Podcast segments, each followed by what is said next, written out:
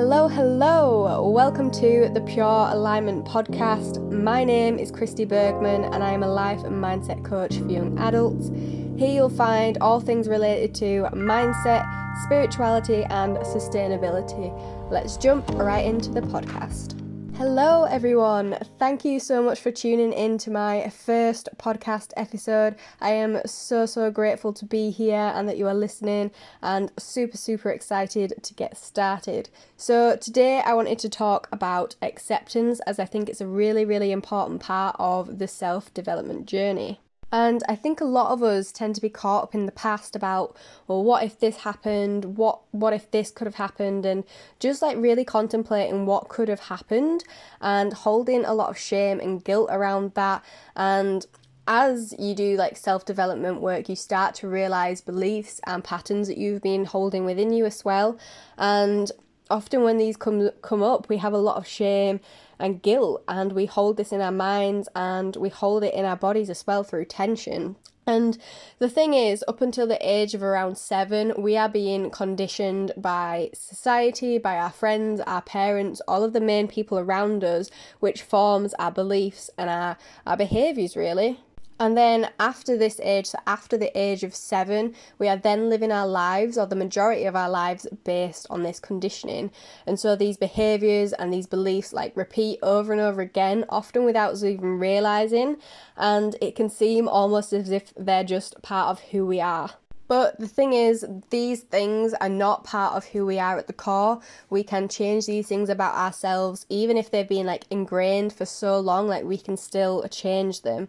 And I think the key with this with acceptance is realizing that you can have compassion and love for yourself at all phases and stages of your journey. Like you don't have to hold this shame and guilt because by having shame and guilt, it is only going to make it more difficult to heal and to grow.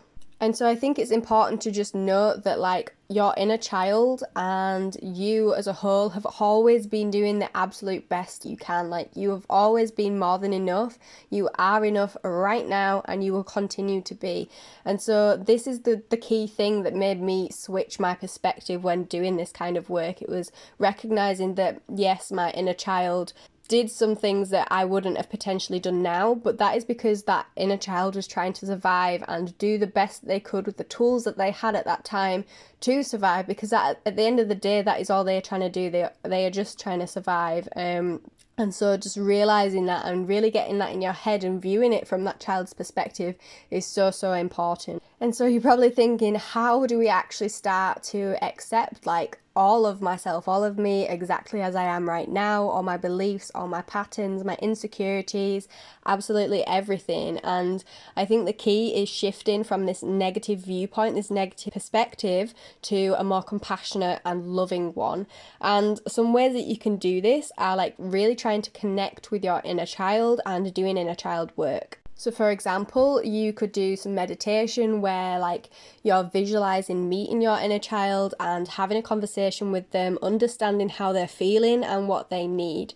Um, or alternatively, something that a friend told me about a while ago was that you can you can journal with your inner child and write down questions that you want to ask them with your dominant hand, and then they will reply with your non-dominant hand. And that is a really good way to just get that connection going. Understand their point of view. Understand why they're hurting and what it is that they want from you now. Or as an alternative, if you don't want to do inner child work, like you don't feel ready to do that yet, that is absolutely fine. Something else that you could do is to write yourself an acceptance letter. So, literally just writing down absolutely everything that you want to accept. Accept that you feel hurt, accept that you that you're angry about this certain situation, accept that this is how you acted or behaved in the past, and that's and that you feel a certain way about that. All these different things that come to mind when you think of acceptance and even just starting with i accept that. And as you're writing this letter just sitting with the feelings that come up sitting with with all the thoughts and everything that comes to mind i think the key to acceptance is not that it's about letting go or viewing anything as bad or wrong or right.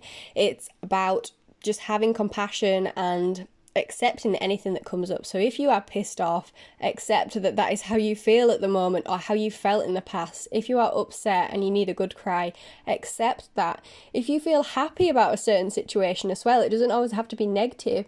Accept that that makes you feel loved and that makes you feel happy, you know? Just really, really working on accepting everything exactly as it is right now. And let's say you have a certain insecurity that you really, really just don't like about yourself. Accept that you have that. You have that insecurity, and that is something you don't like about yourself. But you know what? You're working on it.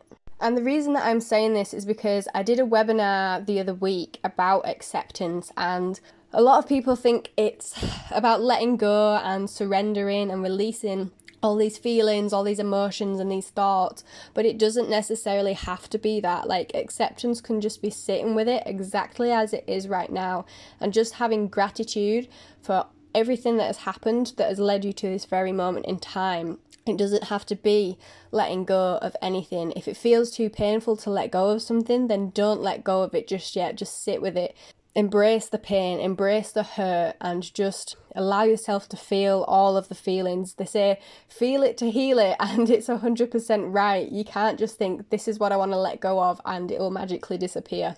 You've got to got to keep sitting with it until eventually you can feel ready to to surrender to that.